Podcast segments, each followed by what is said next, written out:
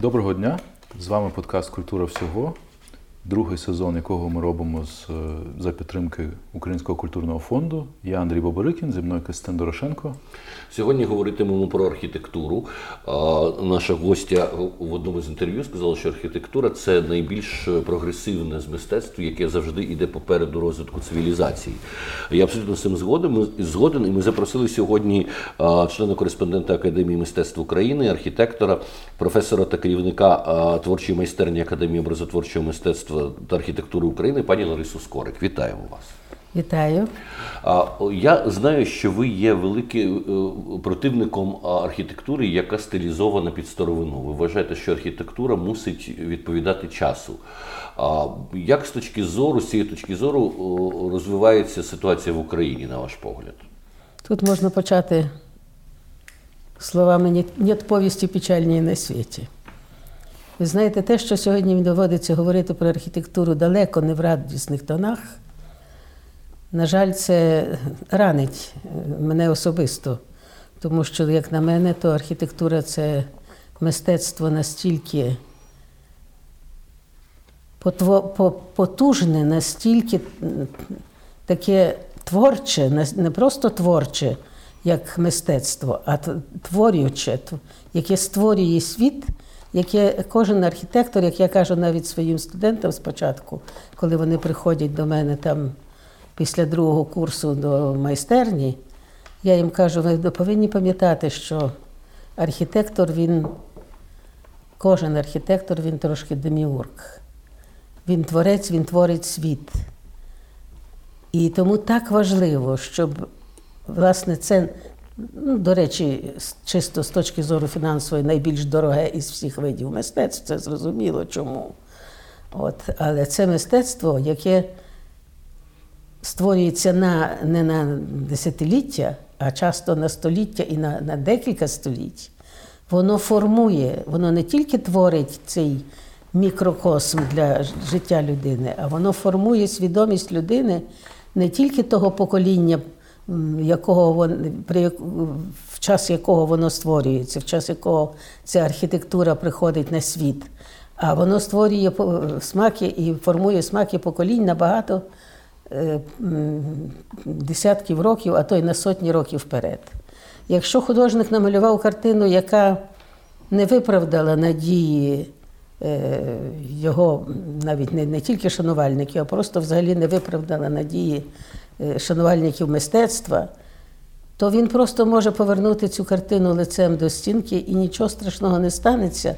Смаки людей не зіпсуються. Але якщо архітектор поставить споруду, і ця споруда буде стояти не 10, не 20, не 100 і навіть не 300 років, то вона буде формувати життя і смаки цілих поколінь. І тому так важливо було завжди, що володарі, тому розумінні, як дійсно володарі, як керівники різних е, цивілізаційних утворень, тобто держав, володарі завжди намагалися тримати біля себе або запрошувати до себе на, на, для творчості як найкращих архітекторів, тому що це те, що залишалося після них. Вони прекрасно розуміли, володарі, до речі, були в більшості випадків достатньо освіченими, багато більше освічені, ніж як ми привикли говорити, як пересічний громадянин. І вони розуміли, що архітектура це те мистецтво найбільш ну, потужне, яке е, залишить згадку не тільки про архітектора, а залишить згадку про того володаря, який цьому архітекторові дав право будувати міста, будувати споруди, будувати те, що повинно перетривати вічність. Ми сьогодні захоплюємося акведуками і віадуками ще Римської імперії. Ми захоплюємося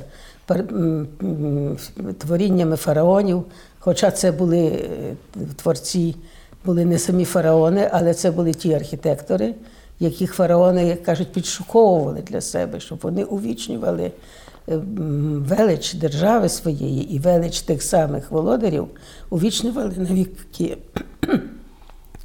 І тепер особливо сумно, коли ми бачимо це, що в що перетворюється архітектура у нас в Україні. Я думаю, що ми не багато помилимось, як ми зосередимось на Києві.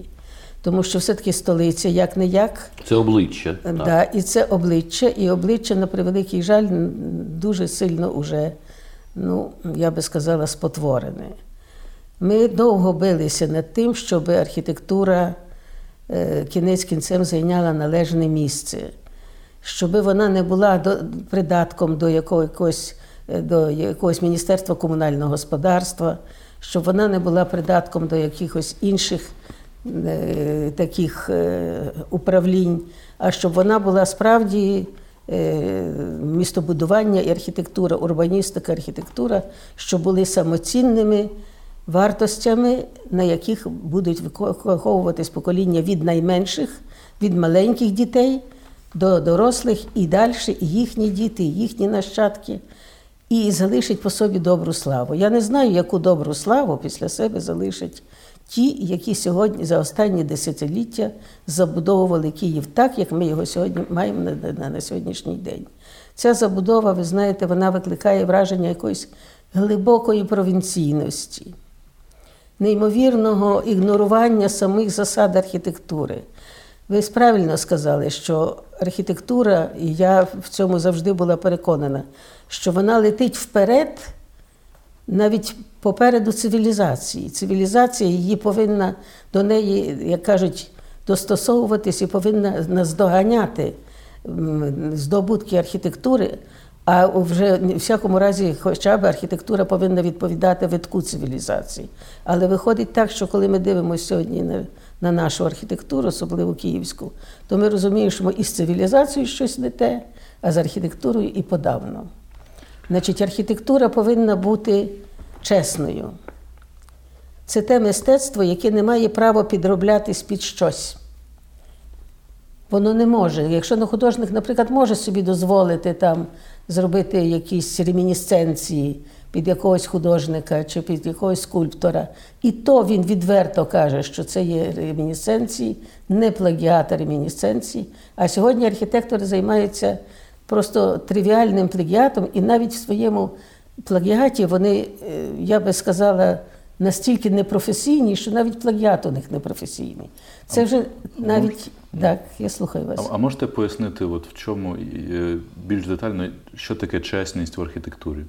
Чесність в архітектурі це те, що архітектура повинна бути абсолютно співзвучна своїй епоці. Вона не має права взагалі, будь-яке мистецтво повинно бути співзвучним. Чи література, чи музика, чи живопис, е, образотворче мистецтво будь-яке мистецтво мусить бути співзвучне до своєї епохи, бо інакше воно втрачає, воно вироджується. І ви знаєте, був колись такий, була колись така мода. Наприклад, коли замовляли там для жарту якусь оперу або якийсь музичний твір у стилі пастіж. Тобто у, в різних в різних е, стилях, так би сказати, можна було в один, в один твір Е, закласти багато варіантів із різних епох, із різних композиторів і так далі. Але це був жарт. Це було осмислений жарт, це була, це була так би мовити, вправа на, на, е, на тему жарту. В архітектурі такого робити не можна, вона мстить. Ви розумієте, вона не дозволяє з собою такого робити. Так, але пам'ятаєте, все-таки на, на початку ХХ століття виникає тяжіння до еклектики. Е, той самий палац митрополичів в Чернівцях. Це схоже на пастіж трошки, коли різні абсолютно е, стилі поєднуються в архітектурі. Еклектика це еклектика, ви правильно сказали. Еклектика була в кінці 19 століття. У 20 століття ми вже перейшли з модерном.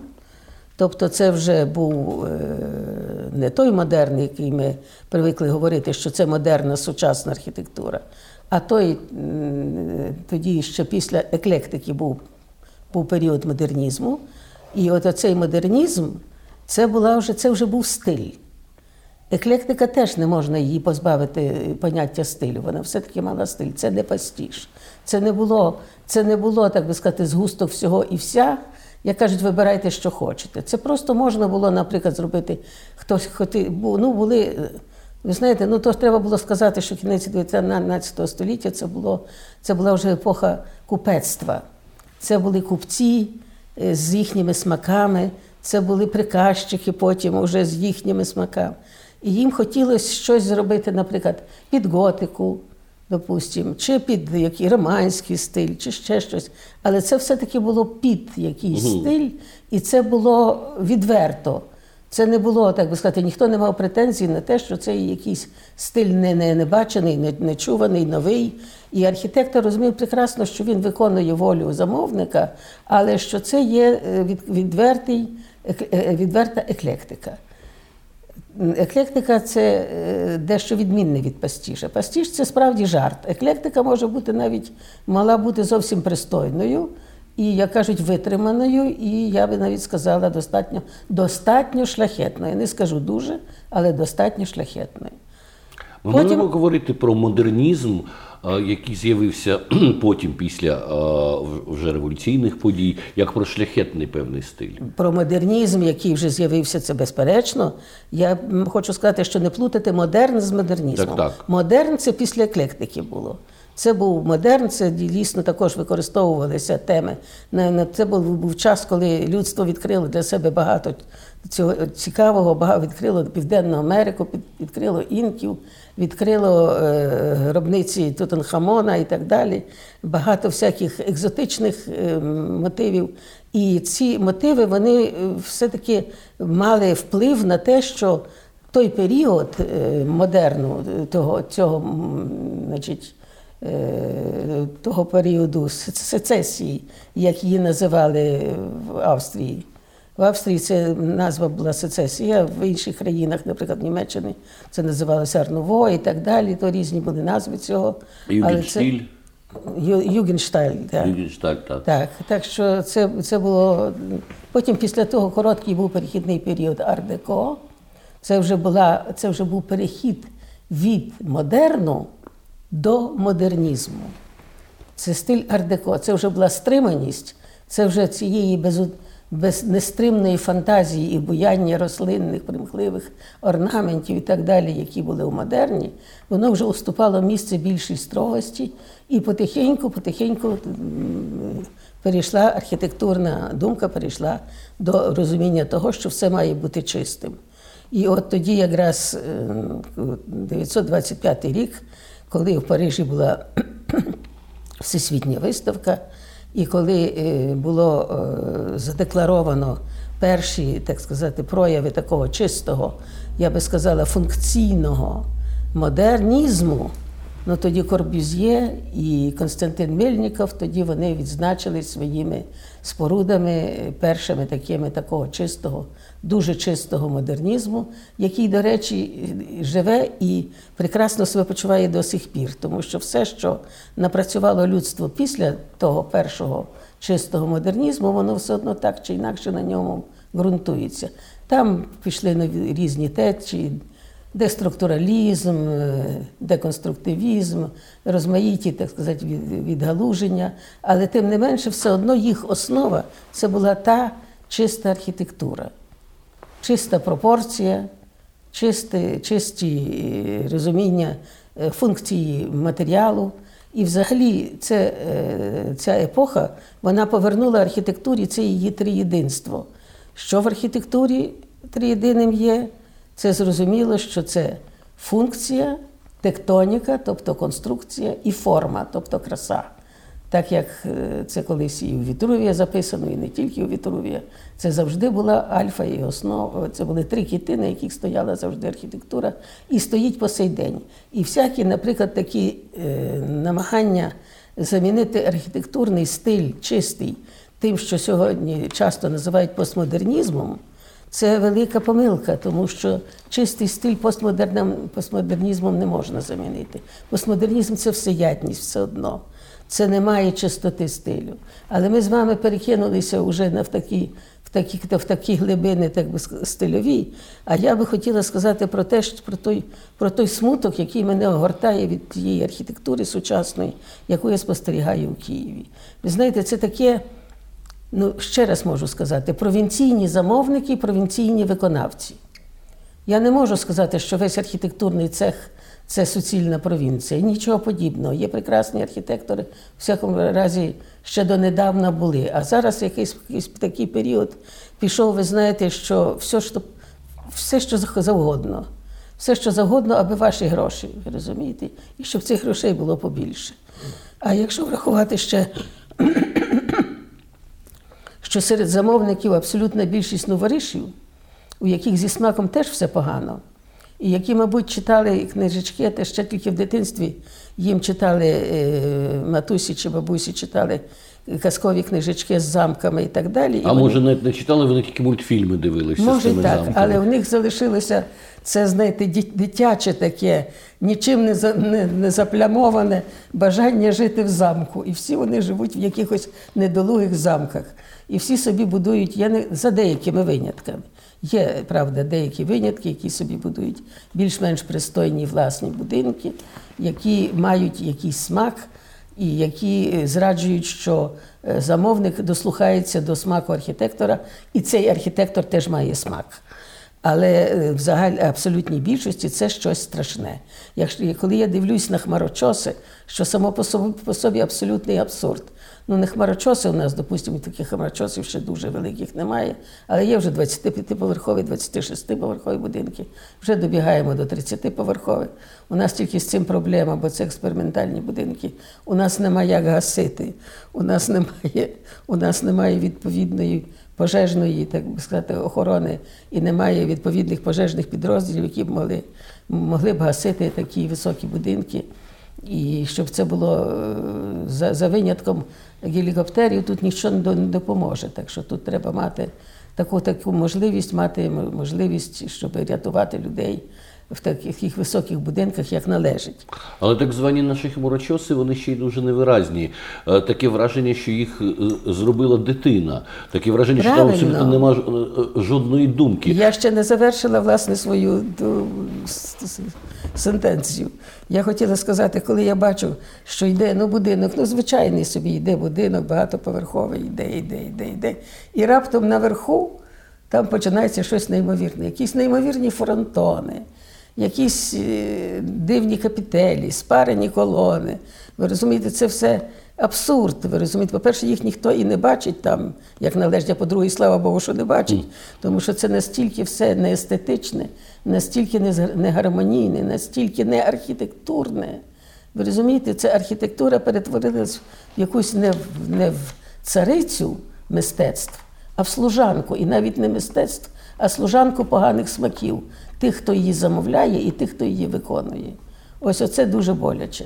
І мені, ви знаєте, дуже сумно буває, що коли ми іноді з студентами, і не іноді, частенько робили такі екскурсії, дивились на всякі будинки і старі, і нові, на, які можна було подивитись і побачити щось непогане, то тепер немає що їм показати.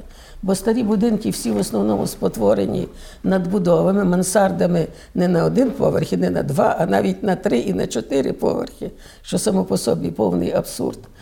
Надбудовують їх, щоб отримати на надвижки житло метрів квадратних. А ще крім того, е, це настільки, це все нове будівництво недолуге, що студентам нема що показати. Ви розумієте, нема що в натурі в Києві їм показати.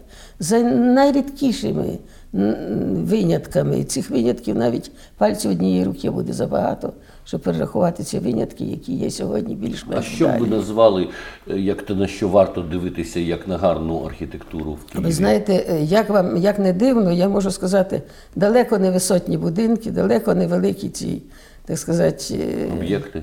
болти, як називають цей на Кловському, Кловському узвозі, цей будинок, люди так його окреслили, стили. Болт такий неймовірний. Ну і багато, ну що тут сказати. Е, Ці всі будинки поставлені, ще я потім скажу, що вони поставлені в нару всякої урбаністичній науці, тому що вони поставлені там, де їх не можна ставити взагалі. Але йдеться про те, що е, я можу назвати два будинки, які я довгий час могла показувати студентів, як кажуть, без викидів сумління і сказати, що бачите, невисокий будинок, але подивіться, як гармонійно вписаний в історичне середовище і абсолютно сучасний, без жодної підробки. Це посольство Нідерландів на Подолі. Невисокий будинок чотириповерховий. І як не дивно, дуже аскетичний, але дуже пропорційно вивірений, і е, функційно виправдане німецьке посольство на Богдана Хмельницького. Знаєте, воно дуже, е, можна сказати, аскетичне, але воно дуже добре контрастує із тими достатньо пишними, як ви сказали, еклектичними будинками. Воно воно не, не бере на себе ніякої, ніякої, е, ніяких амбіцій, але так пропорційно добре вивірене, пропорції вікон, пропорції самого будинку. Е, обличкування, все інтелігентно, тобто два інтелігентні будинки. Решта це все якась перенасиченість, ви розумієте? Ну, провінція, ну що я можу сказати? Коли, на вашу думку, щось пішло не так в цьому? Адже, мабуть, е, був період, коли архітектура України, архітектура Києва е, мала якийсь сталий розвиток та була чесна, як ви поступовість, кажете? поступовість, поступовість мала так. Я не можу сказати, що вона була ідеальною, тому що я кажу, 19 століття це була епоха купців. Але треба назвати треба називати речі своїми іменами. Ці купці були достатньо, якщо не самі, то їхні діти були освічені. І вони собі замовляли гарних архітекторів. Вони виписували або із е, двох столиць, бо на той час в Великій імперії вважались три столиці: е, Санкт-Петербург, тобто Москва і Київ. Це вважались три столичні міста. І от в Києві, наприклад, більшість цих багатих людей вони намагалися або виписувати собі з цих з Петербургу і з Москви, або навіть за кордону виписувати архітекторів, або із тих, які тут вже були опробовані в Києві, вибирати тих кращих. Тому все-таки було не так вже не так вже і погано. Хоча можна е, сказати, що так. Тоді було вже занадто, занадто вільною стала еклектика, і занадто, як е, навіть ходив такий, е, не знаю, чи це був анекдот, чи це була правда, але коли одному купцю архітектор запитав, ну якраз в еклектичний період, спитав, в якому стілі будемо строїти, він йому сказав, валяй во всіх стилях. Mm Так що ви розумієте, і такі варіанти були. Але вони були рідкісні скоріше. Тому все-таки дотрималися. По-перше, були строгі приписи. Що можна було, то можна було. Що не можна було, то не можна було. Я вже не кажу, що навіть в середньовіччі були строгі приписи, скільки вікон могло могло бути в будинку, яка висота могла бути, якої перевищувати не можна було і так далі. Потім це все щезло, тому що в наш час все залежить тільки від гонорару, тобто від мзди. І за відповідні ну, кількість, так сказати, Е, принесеного дару можна отримати дозвіл на будь-що, навіть на те, щоб в самому серці заповідника знищити все, включаючи його ландшафт і рельєф.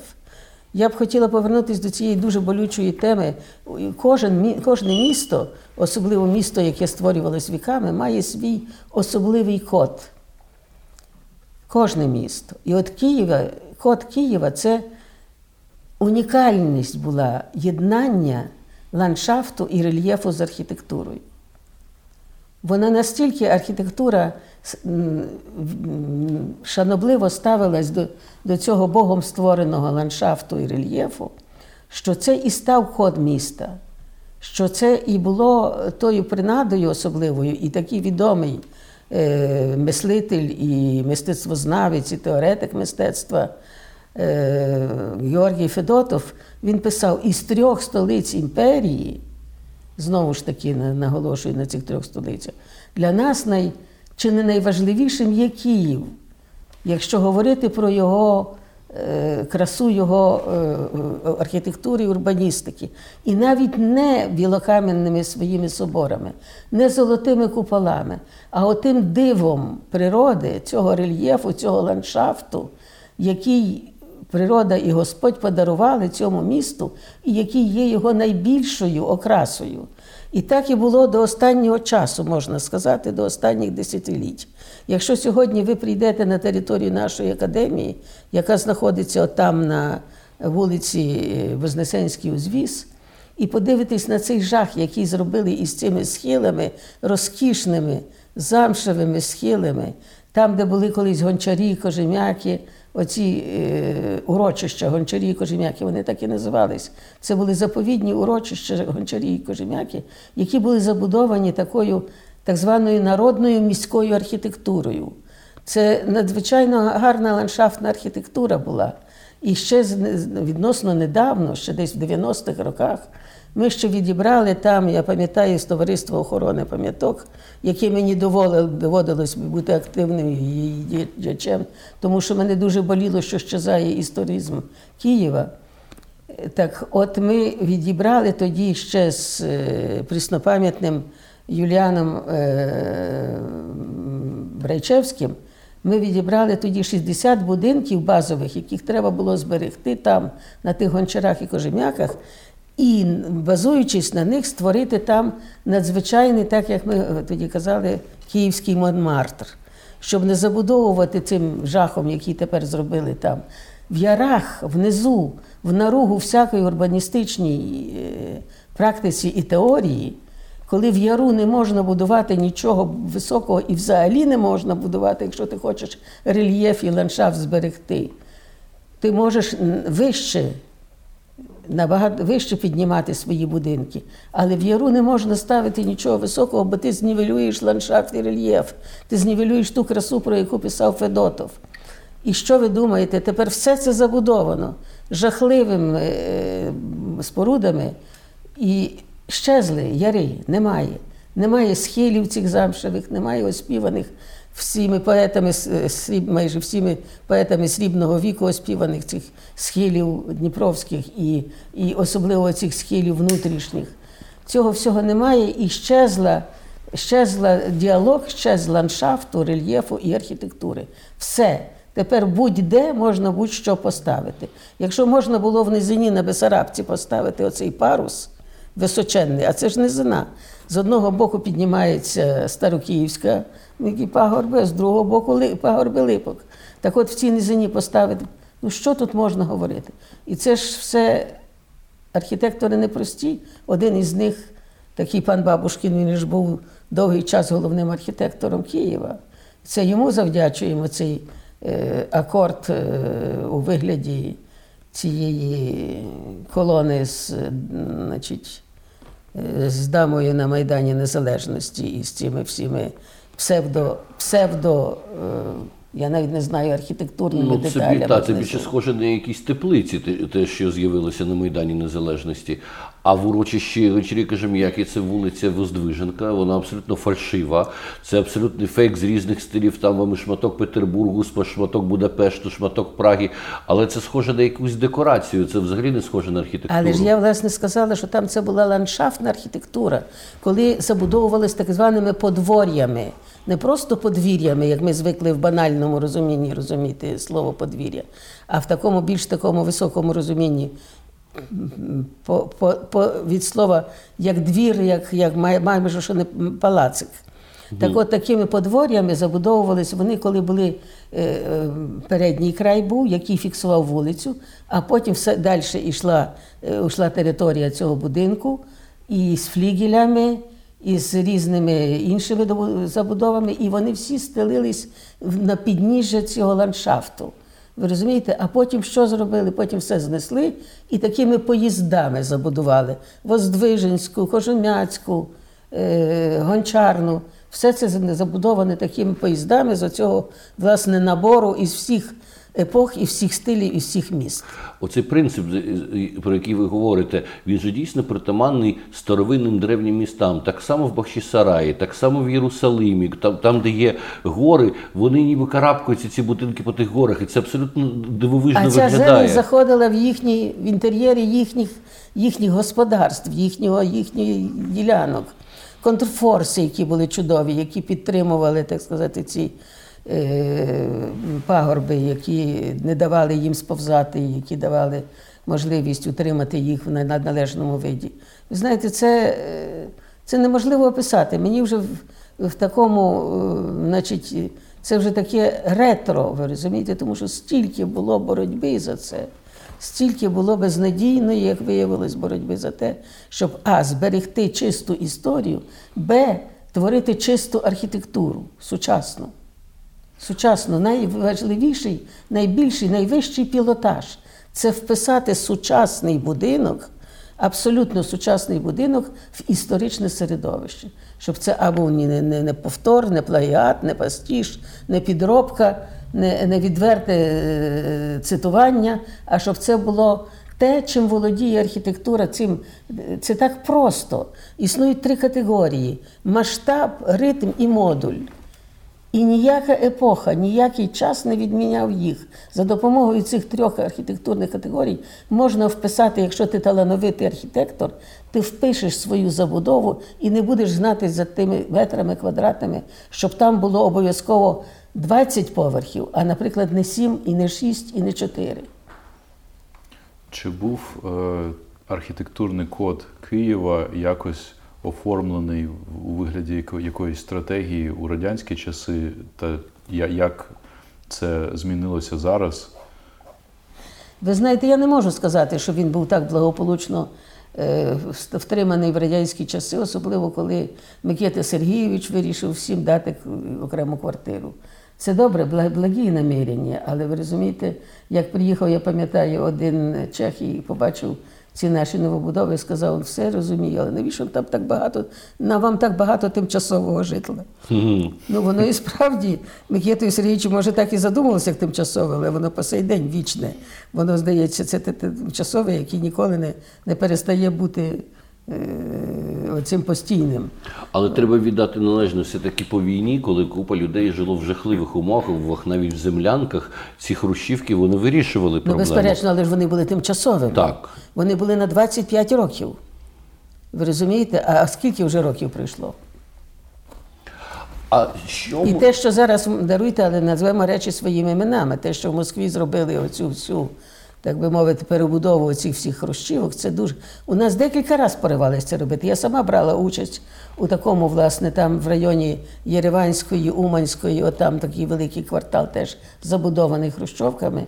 І там я брала участь в тому, щоб зробити перший пілотний будинок, в який би можна було. Він би міг бути вищий, безперечно, ніж ті, з коефіцієнтом півтора. Можна було би переселити е, е, мешканців із ближчих п'ятиповерхівок, які там були, і так далі іти, іти, іти і перебудовувати. Я сама проєктувала таке, декілька разів поривалася зробити. Завмерло і не повернулись до цього. Так воно і є по сей день. І тепер уже у цих у цих старих хрущовках, уже, ви знаєте, в стінах вже є такі діри, що можна руку просунути, особливо в тих, які пізніше стали панельні. Ну, пізніше вже будувалися як панельні. Я скажу вам відверто, що не тільки в хрущовках в тих будинках, які будували за Брежнєва, ці чешки, так звані, так. подібні. Я живу на Кловському узвозі. Там теж вже страшенні тріщини, і ці будинки їдуть е, по тому Кловському узвозу. Абсолютно не зрозуміло, що з ними робити і як рятувати. Але ми, ми маємо е, за радянської архітектури е, унікальні витвори конструктивістські, унікальні витвори е, бруталістські. Ну, це, це класика. Це ви знаєте, весь світ цим захоплюється. Це треба було сказати, що це все ми мали 20-30 роки. І вже після того, коли вже Желтовський побудував свій перший будинок на Моховій, ви знаєте, в Москві це вже був 37 чи 38 рік. От тоді припинилися, припинився весь модерні, модерн, справжній, так би сказати, припинив, припинилася вся сучасна архітектура. Тоді сказали, що народ е, цього не зрозуміє, і треба знов колони, і треба капітелі. І треба це все, і треба прикрашати, і треба е, робити, так сказати, узорчаті фасади. Я не хочу сталінський ампір.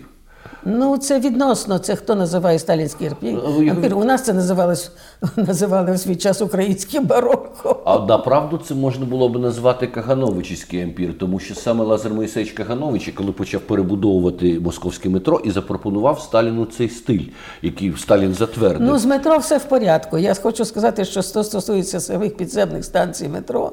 Все склалось нормально, і навіть наземні станції там нормальні. Там працювали розкішні архітектори.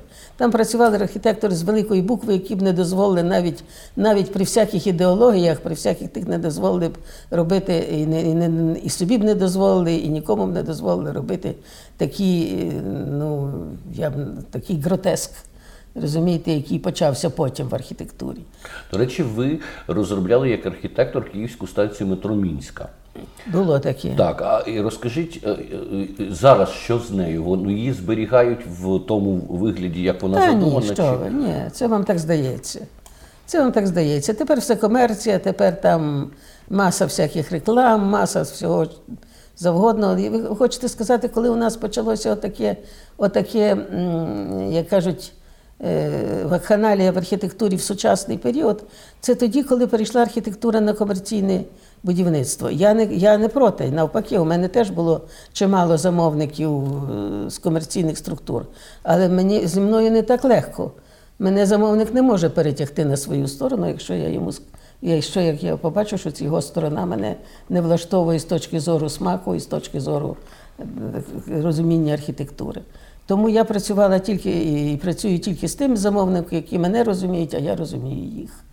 Але ви знаєте, і державні замовлення, безперечно, теж мають місце в моїй творчості немало. Але я скажу вам, безперечно, цей, ця можливість е, свободи якоїсь у творчості це, безперечно, позитивний факт.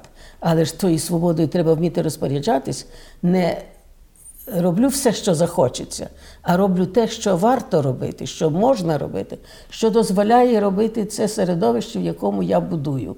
Коли студент починає, я знову повертаюсь, тому що я багато років працюю з студентами, це дуже корисно, ви знаєте, і для мене, я думаю, і для них теж непогано, тому що я практикуючий архітектор, і разом з тим я е, знаю, що їм кажу. Все починається з того середовища, з того місця, в якому ви маєте збудувати будинок. Все. Вигін рельєфу, е, сусідній будинок, його колір, його масштаб, е, його гармонійність або дезгармонійність. Це все повинно вам диктувати, як ви повинні збагатити те середовище. І щоб не зіпсувати його, щоб збагатити його, і може навіть вирівняти його, якщо воно десь якоюсь мірою трохи пошкоджене. Тому е, все починається з того так званого генерального плану, з цієї урбаністики. Урбаністика, архітектура нероздільні. Якщо я кажу, що найвищий пілотаж для архітектора це вписати свій будинок в історичне середовище, то це є і якраз власне дань урбаністиці. Тому що історичне середовище це урбаністично складене середовище. І ти входиш в цю урбаністику і своїм, ти, і своїм її пропозицією, але ти повинен керуватись тим, що вже було до тебе створене. Ти не повинен знести півсвіту для того, щоб вип'ятити свій будинок. Ти повинен бути дискретний. Ти архітектор, ти повинен бути таким, щоб наступні покоління сказали: о, дивись, добре склалося. І ці будинки добре виглядають, і цей будинок з ними кореспондує добре. Так повинно бути. Те, що ви описуєте, найбільш нагадує мені Берлін. Там якраз дуже вміють писати сучасні технології, сучасні будинки в старовинні райони. Зовсім нема жодної стилізації. Ми очевидно бачимо, що це 21 століття, а це 18 століття, і вони при цьому в гармонії знаходяться. Ну так це не тільки Берлін, це в багатьох інших містах також є так. Безперечно. Я не хочу сказати, що Берлін це найкращий варіант. Тому, ну ні, це ви правильно кажете, там справді дуже багато прекрасних прикладів. Але е, я, наприклад, хочу сказати, що і за кордоном не все так гарно. Не все так чудово, тому що там також трапляються своєрідні комерсанти, замовники і своєрідні архітектори, які готові піти на будь-які, е, як кажуть, оборудки з власним архітектурним сумлінням, якщо за це добре платять. І такий варіант буває. Ну, все-таки не настільки, наскільки це у нас. Ну а що стосується Києва, то дійсно це, знаєте, сльоба, сльоза пробирає коли на це дивишся. Тому що не знаю, ну як можна взагалі так знехтувати урбаністичний задум Києва, який завжди базувався на тому. А, про що ми вже говорили? Ландшафт, рельєф, підкреслення достоїнств ландшафту і рельєфу архітектурою, і підкреслення архітектурних достоїнств ландшафтом і рельєфом. Цей абсолютний симбіоз, ви розумієте, це було. І крім того, ще надзвичайно важливим є те, щоб кожен раз говорити про, про дальший крок в архітектурі, про дальший крок не просто в технології, про дальший крок в емоційній частині архітектури. Ви розумієте, вона не може зупинятися. Вона мусить, і якщо я кажу, що ми все одно базуємось на тому самому конструктивізмі, на тому самому модернізмі, на тому самому модернізмі е, початку ХХ століття, ну перших десятків 20-30-х років, то справді ми йому дуже завдячуємо, тому що він нам цей модернізм навчив чистоти. І ця чистота, якщо до сьогодні зберігається, то тоді вона буде без постмодерну, вона буде без фальші, вона буде без підробки, вона буде без провінційності. Але знаєте, стосовно одного з дуже однієї з дуже цікавих будівель, яку ви зробили, це храм Василія Великого, греко-католицький храм. Це монастир. Монастир да біля якраз академії храм, мистецтв. Так. А іноді його трактують саме з точки зору постмодерністської архітектури, тому що ви поєднали сучасну архітектуру з елементом е, геометричним гуцульської архітектури. Ні, я нічого не поєднувала. Я мушу вам сказати, що е, ті теоретики е, архітектури, які готові приписати що що ні попадя, що їм не вдається зрозуміти постмодернізмові, це великі, як я кажу, ну, надто надто е, мілко плавають, ви розумієте? Я нічого не запозичувала, просто кожен архітектор, який будує, він повинен від чогось відштовхуватись. Він не, Ми ж не будуємо в пустелі, ми не будуємо в космосі, ми будуємо завжди в якомусь середовищі. І от коли я там будувала, це був це місце називається, називали завжди Коперів конець. Це була, це був боярин Коперів, і це була це була та частина, де закінчувалися укріплення. І от знаючи, і там якраз коли перед тим, як е, будувати, треба було зробити археологічні розкопки там. І коли зробили там археологічні розкопки, знайшли рів. Там був рів наповнений водою. Це було укріплення.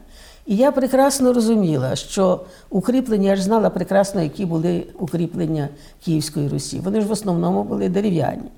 Знаєте, Це ж не були кам'яні укріплення, це були дерев'яні укріплення, де основну роль грали башти.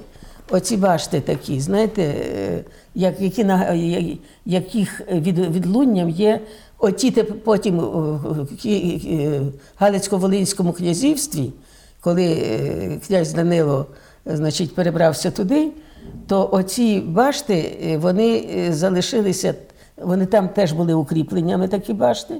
І такі башти потім перекочували в дзвіниці, у ті е, карпатські дзвіниці. Так що це було поєднання і київської традиції, і тієї традиції, але не не відверте цитування.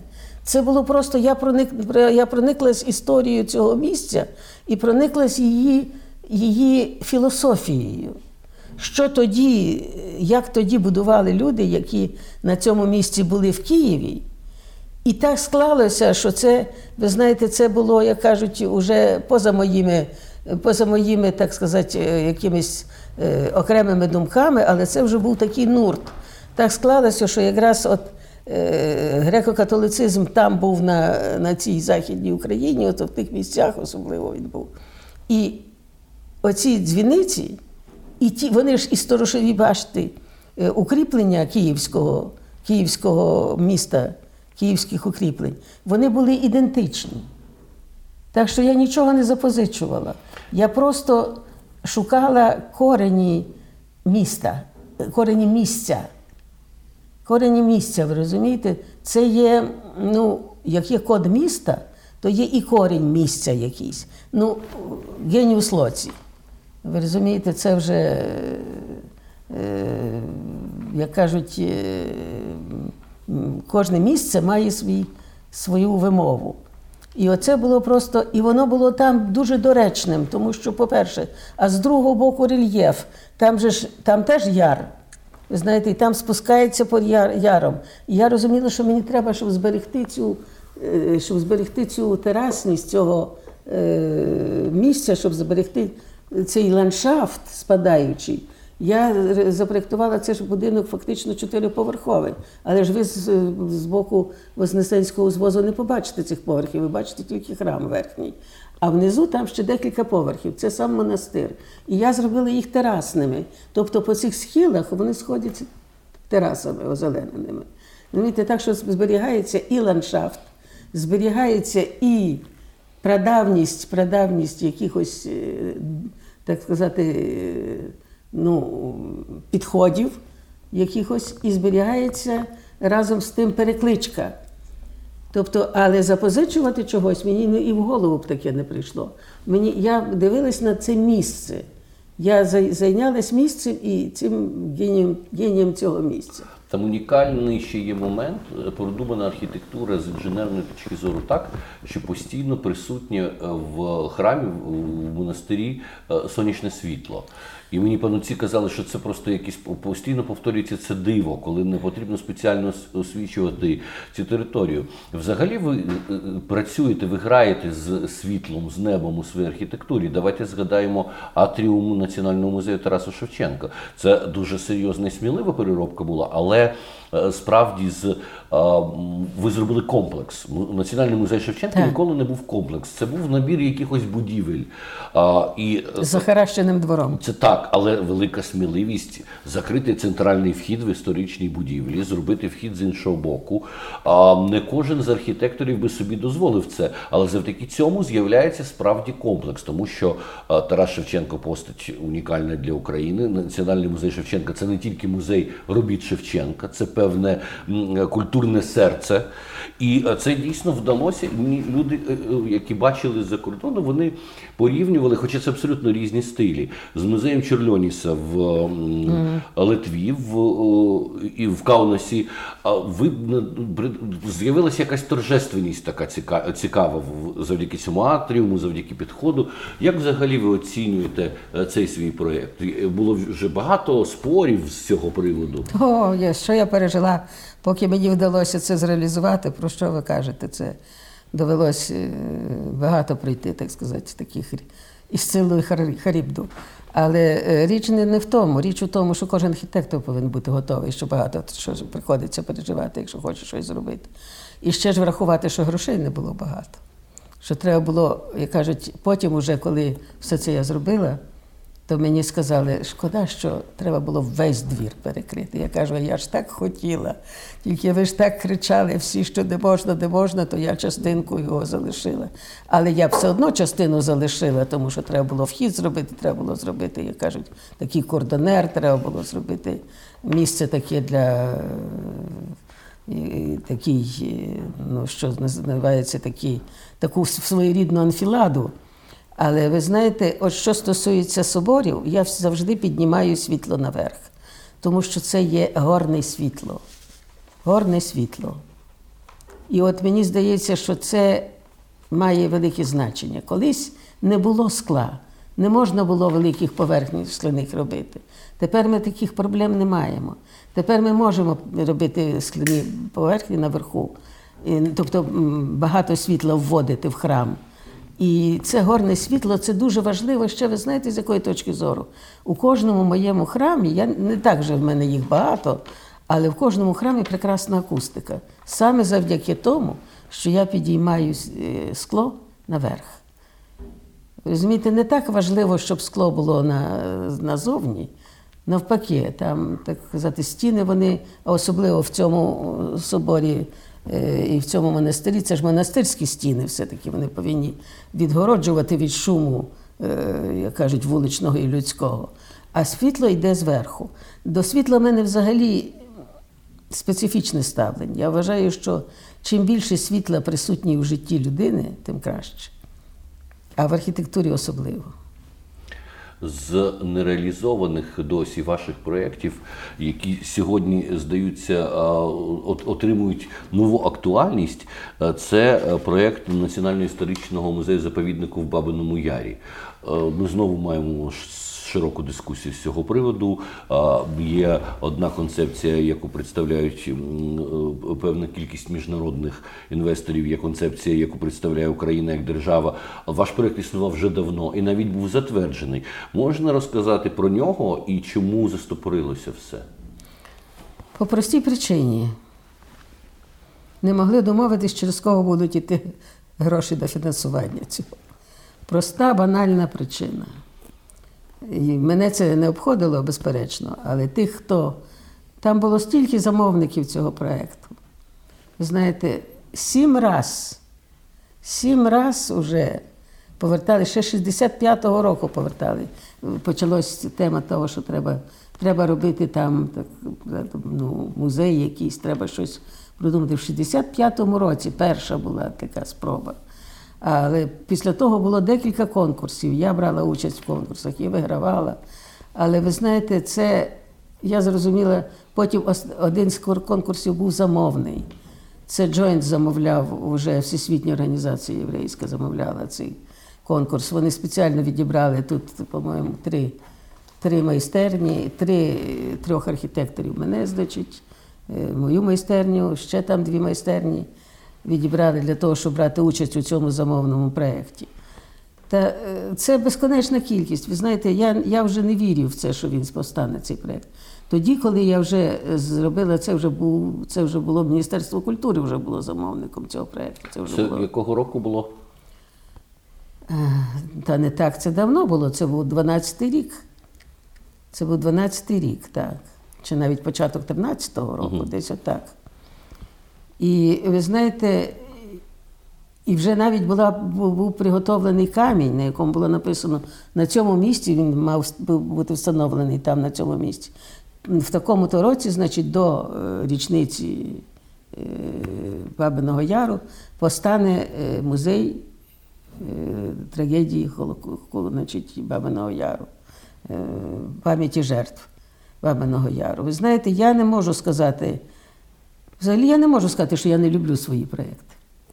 Вони в мене вистраждані в тому розумінні, що я їх я не, не мучусь над ними. Вони якісь, ну, це свого роду таке іде момент. Іде такий момент, коли я придумую ідею, а потім вже я її втілюю по можливості, тобто я її вже деталізую, але це йде легко, це якось з Божої, з Божого посилу. Але і от так, коли я е, думала над цим е, меморіалом, я дуже довго над ним думала. Ну, якщо врахувати ще, що я е, немалу кількість років була головою товариства Україна-Ізраїль, і багато на цю тему так сказати, мене матеріалів було, і ми тісно співпрацювали із значить, головою фонду Бабин Яр. Е, і взагалі е, це е, ідея, це тема особлива для мене, знаєте, ну як би сказати, вагома і важлива. І от у мене одразу виникла думка, що сам музей має бути у формі здеформованої шестикутної зірки, здеформованої, власне, здеформованої пожогою цього всього кошмару, цього Холокосту і так далі. І що це має бути власне такий музей, але там, крім того, там ще ж е, були розстріляні і інші люди, не тільки євреї, але е, що стосується Холокосту, то це було очевидно. Тому я вважала, що має бути музей Холокосту. А крім того, там ще було до цього було додавалося ще там е, мною ж розроблена була каплиця пам'ятників розстріляних священників на на Кирилівському, на, на території Кирилівського цвинтаря, яких фашисти розстріляли. І е, пам'яті розстріляних учасників опору. Ну, це ви знаєте, Олена Теліга і ці. І Ромів також розстрілювали там. І крім того, надзвичайно зворушливий пам'ятник. До речі, зробила його е, ескіз цього пам'ятника зробила наша випускниця, е, скульптор. Е, надзвичайно гарний е, Рігорова, дуже цікавий проєкт. Як е, хлопчик, циганський хлопчик біжить і тримає за гриву лошадку. І вони з тим коником біжать, і зрозуміло, що вони біжать в Бабин Яр. Розумієте? Ясно, що вони з такої з гірки спускаються туди. Надзвичайно пронизлива річ. Ну, але цей весь комплекс, ви знаєте, він справді був розроблений до інтер'єрів до всього. Там в цьому комплексі все є. Там і, безперечно, виставкові приміщення. Там є е, зал великий для е, необхідних торжеств і і урочистих подій. Там ну, все, що повинно бути: бібліотека, і місця для занять молоді, і так далі. і так далі. Це все там в ньому передбачено. І мушу вам сказати, що всі, хто бачили цей проєкт, всі казали, що вдалося. Він дуже брутальний, знаєте, він такий із сирого бетону, із, я маю на увазі з необробленого бетону, як то колись називали цей період, цей був період, коли цей е, необроблений бетон з опалубки, знаєте, вийма, знімалася опалубка і залишався рисунок цього, цього бетону. Але я, власне, хотіла, щоб він був такий брутальний, щоб, ну, щоб це не була пригладжена річ, це мала бути драматична річ у всьому. У, кожне, у кожному сантиметрі своєму мала бути драматична річ. І е, цей проєкт я віддала, значить, до фонду, е, який, там, який зараз є фонд е, Бабиного Яру. Проєкт це є. Значить, Це до треба- державного музейного фонду. Державний, так. О, і от е, розумієте, Але це не кінець. Це знов почалася забава про те, що знов будемо робити. Уже не просто будемо робити музей, будемо робити. е, Ідея виникла така, що будемо робити таку акцію. Акцію, яка буде театралізована, акція буде своєрідна. Ну то навіть важко назвати чи театралізована, де мають бути все: вівчарки, есесовці. Одним словом, все, що тільки можливо, ви розумієте. Ну, ну скажіть, будь ласка, де ми знаходимося? На якому рівні? Це не провінція? Е, Я так розумію, що проєкт зроблений, свого часу затверджений, і знову тепер е, йдуться розмови про, про якісь нові Про проєкти. новий проєкт, і нові гроші будуть на це спущені, і так далі, і так далі. І до безконечності це буде тривати. А музею як не було, так і немає. А коли ми згадали, що ви були е, керівником, керівницею е, е, Україна-Ізраїль товариства, я згадав, що це тоді, коли ще це не було дуже модно. Тоді ще українці не розуміли, де той Ізраїль. Е, У нас була багатовекторність кучми між Росією та Америкою. А ще один момент непопулярний свого часу. Я пам'ятаю е, одну вашу статтю про те, що коли тоді були депутатом першого скликання Верховної Ради України, ви приїхали в Крим і дивилися, як поверталися кримські татари. Так. Це теж тоді зовсім не популярна була тема. Нікого ті Абсолютно. татари не цікавили. І я пам'ятаю, що в вашому тексті він був дуже людський, душевний, проникливий, коли ви описували, як тих людей висадили просто на голу землю, старих, е, дітей. От цікаво цей момент вашого бачення взагалі того, що відбувалося в, е, Криму і з татарами, зокрема. Взагалі, все, що відбувається з депортаціями народів, для мене однаково трагічне у всіх випадках. Чи це з татарами, чи це з ким-небудь іншим, це однаково, болісно і трагічно. Але все повинно, як кажуть, мати яка, е, ну, своє, свою, всьому повинна бути дана відповідна оцінка, і все повинно мати якесь своє, я би сказала, не то що завершення, але повинно рано чи пізно рани повинні загоюватись. А для того, щоб вони загоювались, повинно бути розуміння з обох боків. І не тільки з обох, з багатьох боків повинно бути розуміння. Тому, коли я тоді приїхала в Бахчисарай, ви знаєте, це такий пронизливий осінній день був. І найбільш, для, найбільш е, таким мені врізалась пам'ять тоді, коли я зайшла в, один, в одну із таких, ну, ну в таких наметиках. Наметах ці люди жили. Дехто вже там, ну, ті, хто були при керівництві меджлісу, давайте назвемо речі своїми іменами, ті вже змогли так, отримати, так сказати, допомогу із Євросоюзу і допомогу з е, Туреччини. Вони якось вже зуміли збудуватися, як так вже будували собі будинки і так далі. А коли я зайшла в одну із таких, один із таких наметиків, ви знаєте, серце мені стиснулося і по сей день я пам'ятаю очі цієї старенької жінки. Їй вже було добре за 90, десь під 100 років. І дочка її вже була добре в силі віку, що називається вже. Вони з дочкою приїхали, вона хотіла померти на своїй землі. І вони лежали в цих, під цим пронизливим вітром на Бахчисарайський цей схил. Це гарне місце, але не в осінню непогоду. Ви знаєте, це коли ти вже живеш в будинку, то це нормально. Але коли ти ще не, в будинку, а коли ти ще в такому, в такому наметі, а чоловіки вже в будинках деякі, особливо, як називається, облічені тою ліною властю, І мається на увазі навіть і там були свої, так сказати, своя ієрархія. Е, так що люди всюди бувають люди, не, не завжди в найкращому варіанті. От. І оце, оці, я так і не знаю, чи дочекалася ця старенька своєї хатини. Думаю, що вже не дочекалась. Як відбувається навчання в художній академії? Чи ви можете сказати, що ви маєте якихось своїх е, учнів, учениць, які продовжують архітектурну справу, так як ви її бачите? У всякому разі, я не можу сказати, що я маю, не маю хороших студентів. Мені їх трохи шкода.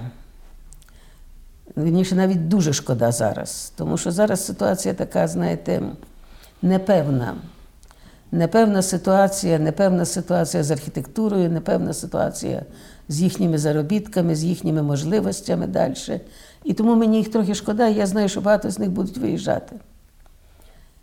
Вони вже собі шукають, так би сказати, можливість потрапити в якісь іноземні фірми, тому що тут, ви знаєте, наприклад, що у нас в Києві? У нас в Києві е, основний основний замовник і основний е, е, основний проєктант це у нас так званий Архсоюз, того ж самого Бабушкіна і, і ще кількох архітекторів з ним пов'язаних. І даруйте мера міста і ще кількох людей з ним пов'язаних. А, але ж є маленькі фірми, якісь, які то маленькі модні- роботи. То маленькі роботи на маленькі фірми. А а взагалі- ті фірми, які трошки більші, то їх ставлять в такі, як кажуть, е, умови, що вони. Ну, мені б не хотілося так говорити, е, знаєте, загально, огульно, що називається. Але в більшості випадків вони знають, що їхні замовники, ті, які їм замовляють проекти, що вони будуть мати великі видатки на те, щоб отримати погодження на тепло, на воду, на на електрику і так, так далі. І так далі. І дивитись очі цим замовникам дуже неприємно. З другого боку, замовники на це, якщо йдуть, ну то йдуть. Але їм хочеться вже йти там, де вже, так сказати, все за, один раз заплатив і на все отримав дозволи.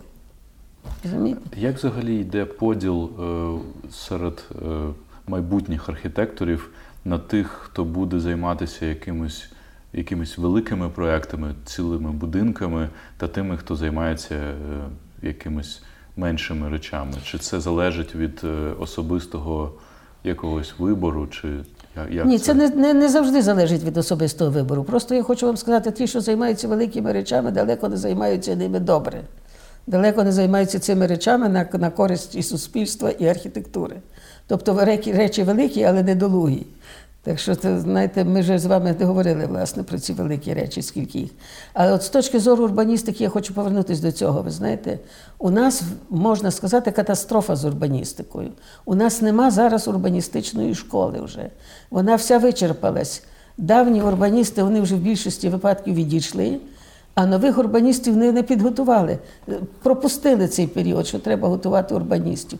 Треба готувати людей, які прекрасно знають, що таке містоутворююча база, як це, що це таке, як з цим собі давати раду, як треба про це думати одразу і вчасно, і коли, на якому етапі.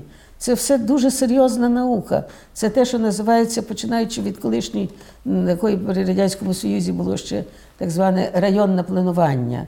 Це фізичне планування, так зване в світі. Від великих територій аж до окремого міста, а вже в окремому місті вже до окремого кондоніуму, який, з яким треба погоджувати те чи, ті чи інші питання. Ви знаєте, це питання культури суспільства. Архітектура це показник культури суспільства. Ніяке мистецтво таким не є. Все інше мистецтво набагато більш індивідуальне, ніж мистецтво архітектора. Тому що в архітектурному мистецтві задіяно дуже багато сил, і я ще раз хочу сказати, і багато фінансів. І тому це е, мистецтво, так сказати, ну, не просто мистецьку частину виконує, так би мовити, архітектор, там, дизайнери різні і так далі. і так далі. Але тим не менше на архітектурний твір складається праця великого колективу. Якщо, наприклад, художник може собі дозволити індивідуально творчо будувати і бригадний метод тут не потрібний, то в архітектурі це потрібне. Значить, архітектор молодий, який закінчив, е, закінчив ну, у нас всі архітектори, мої всі студенти, вони всі вже десь підпрацьовують. По-перше, вони підпрацьовують, тому що в основному вузи тепер здебільшого тримаються, тримаються на контрактниках на тих грошах, які приносять до вузів контрактники, розумієте? А контрактникам, щоб заплатити за свій контракт, треба мати гроші. Батьки не завжди можуть це забезпечити, і в більшості випадків не можуть. Тому вони повинні заробляти. Заробляють вони, безперечно, на таких роботах підрядних, не на таких, не на якихось. Ну, комусь пощастить, хтось потрапить до до непоганого керівника майстерні, який відмітить здібності його і просуне його. Але ви знаєте, ніхто не відміняв ще таку річ, як заздрість в, в творчому цеху. Вона теж існує. Минулого разу ми з вами бачилися в Національній академії мистецтва архітектури, коли там виступав вже нині колишній міністр культури пан Бородянський, який пропонував реформу. От після того стратегію, стратегію, стратегію, нову стратегію, нову реформу. Після того почалися доповіді, такі традиційні в радянському союзі, про, про те, скільки успіхів в академії, як вона дружить, зокрема з Китайською Народною Республікою. Міністри зняли. Чи ви вірите в те, що якась нова стратегія чи якась реформа в новому відбудеться? Не вірю. Я кажуть, в найближчий час не вірю. Ну, як по Станіславському. І, і що нам робити вже на на сам кінець розмови? Що нам робити з тими страшними будинками, які побудували? Ми бачимо, що сьогоднішні технології вони дозволяють зробити, зрештою, будь-що на території кінотеатру Зоряний на Печерську, який був такий ну хороший, добротний, добротна архітектура в стилі бруталізму, і, там існував ансамбль. Цей кінотеатр Зоряний був в ансамблі з будинком районної ради. Так. Якісь нові інвестори взялися це все переробляти, на, на кілька поверхів зробили вище і зробили фактично якусь теплицю а, скляну, яка ні на що не схожа, її можна собі уявити в посілки городського типу, як таку якусь побудову, але точно не в центрі Печерську. Але все ж таки можна. Можна взяти велику будівлю і переробити як захочете. Чи можливо в майбутньому за років 5-10, якщо зміняться смаки, з'являться люди з розумом, оці всі страховидла, які побудували, демонтувати і на їхньому місці зробити нормальну архітектуру. Це то можна, але це ж грошей коштує. Це ж фінанси, які великі. І ви знаєте, я добре пам'ятаю, як Ющенко що обіцяв, клявся. Клявся страшне, що зніме, що е, прикаже, так сказати, зняти декілька поверхів оцього того страхолюдини цієї, яка побудована на між парковою алеєю і е, цим і е, верхнім містом. Ну ви ж знаєте цей будинок. Яка зараз наступає на готель Салют. Так, так, так. А е, другий це ж такий самий будинок на на схилі біля арсенальної. Це теж такий неймовірний, неокоровирний, немасштабний, жахливий, Якась вульгарний. Купа, вульгарний, розумієте, просто вульгарне. Це все вульгарне. Це таке наті, от, от, от нати, їжте, як хочете. Ми своє отримали, а ви собі робіть з цим, що хочете. Ви розумієте? Вони, Ми ми все купили, ми все ми все, ми все оплатили. Розумієте, Тому я пам'ятаю, як Ющенко тоді клявся, що він обов'язково заставить зняти декілька поверхів цього будинку. Я сказала, про що мова? Нічого не зніме, ще добудує. Так і воно і сталося. Почали ще добудовувати, вниз туди посунули, посунули туди. Далі. Одним словом, це я, я, ви знаєте, я мушу вам сказати, що колись е, Олена е, теж, ну, власне, значить, моя колишня студентка і аспірантка, вона е, видавала цей журнал Архітектура і престиж. Так от, коли почалася оця вся безумна реконструкція чергова, значить. Ну, А до того часу вже були зроблені фонтани, вже воно виглядало якось, воно воно вже було е, пристойно. Я вже не кажу там про цей центральний фонтан, він пережив багато всяких всяких там перетурбацій, але всі ті фонтани там були, там сиділи навколо них, там відпочивали, там піднялись каштани, там було вже там було вже зовсім приємне вже товариство було. Так я пам'ятаю, коли це, ну я маю на увазі товариство архітектурне м, так сказати, архітектонічна така, така була атмосфера приємна, вже склалась. І вона тоді написала, коли вже зрозуміли, ми, що вже нічого не можна зробити, що тоді при мері Омельченко і Бабушкіну, головному архітектору, який завзявся кліщами за всю цю площу, і не тільки за це, і за Київ взагалі аж по сьогоднішній день.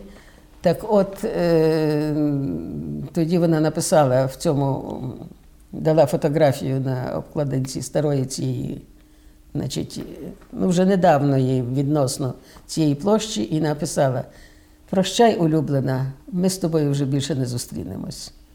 Отак воно і сталося. І так ми прощаємось з улюбленими місцями і знаючи прекрасно, що ми з ними вже більше ніколи не зустрінемось. Не тільки ми, але не зустрінуться наші нащадки.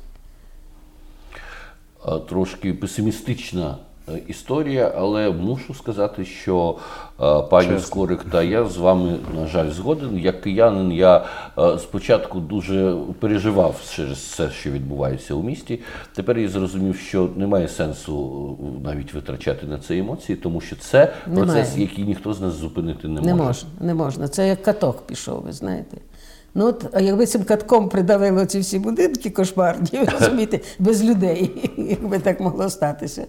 Ну, але що ж, ну будемо, надія ніколи не покидає, ви знаєте. Може, може станеться якесь чудо, може якісь локальні землетруси стануться десь позаранку, коли нікого не буде там із живих людей. Може ще що-небудь. Ну тут дуже важко думати про те, що буде якась програма така зроблена, яка може Києву повернути його обличчя. Не зможе вже.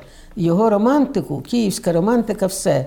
Вона від вже все. Вона вже фактично можна сказати, вона залишилась тільки в окремих невеличких місцях. І то я, я прошу вас, зайдіть коли-небудь до нас, там подивіться, чи з вікна нашої кафедри, подивіться, що перетворились ці схили. Які там кошмари понабудовували, які там, які там е, всякі е, статуе, статуї, які там абсурдні речі. Я кажу, фронтони, фронтончики ще і більші, і ще менші. І, і така, так, так, настільки без смаку це все. Мало того, що воно без смаку, ну воно ж абсолютно каригідне, це неможливо. Це, це за таке, за таке в ну, пристойному товаристві позбавляють а ліцензії, позбавляють дипломів, позбавляють права взагалі працювати і, і практикувати. Ну, а що ж у нас?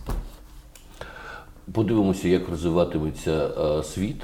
Урбаністики, як науки, як і пані Лариса Скорик каже, у нас не існує, але слово це надто модне, і вже просто кожний другий в Києві говорить про якусь урбаністику. Да, всі тепер щось- себе так, всі почуваються тепер- спецами. Всі урбаністи. Може, щось з того колись визріє. Ні, то те щось і станеться, напевно. Може, будуть виховувати якихось урбаністів. Може, кафедра, кафедри урбаністичні зрозуміють своє покликання, тому що є у нас там і в інженерно-будівельному є кафедра містобудування.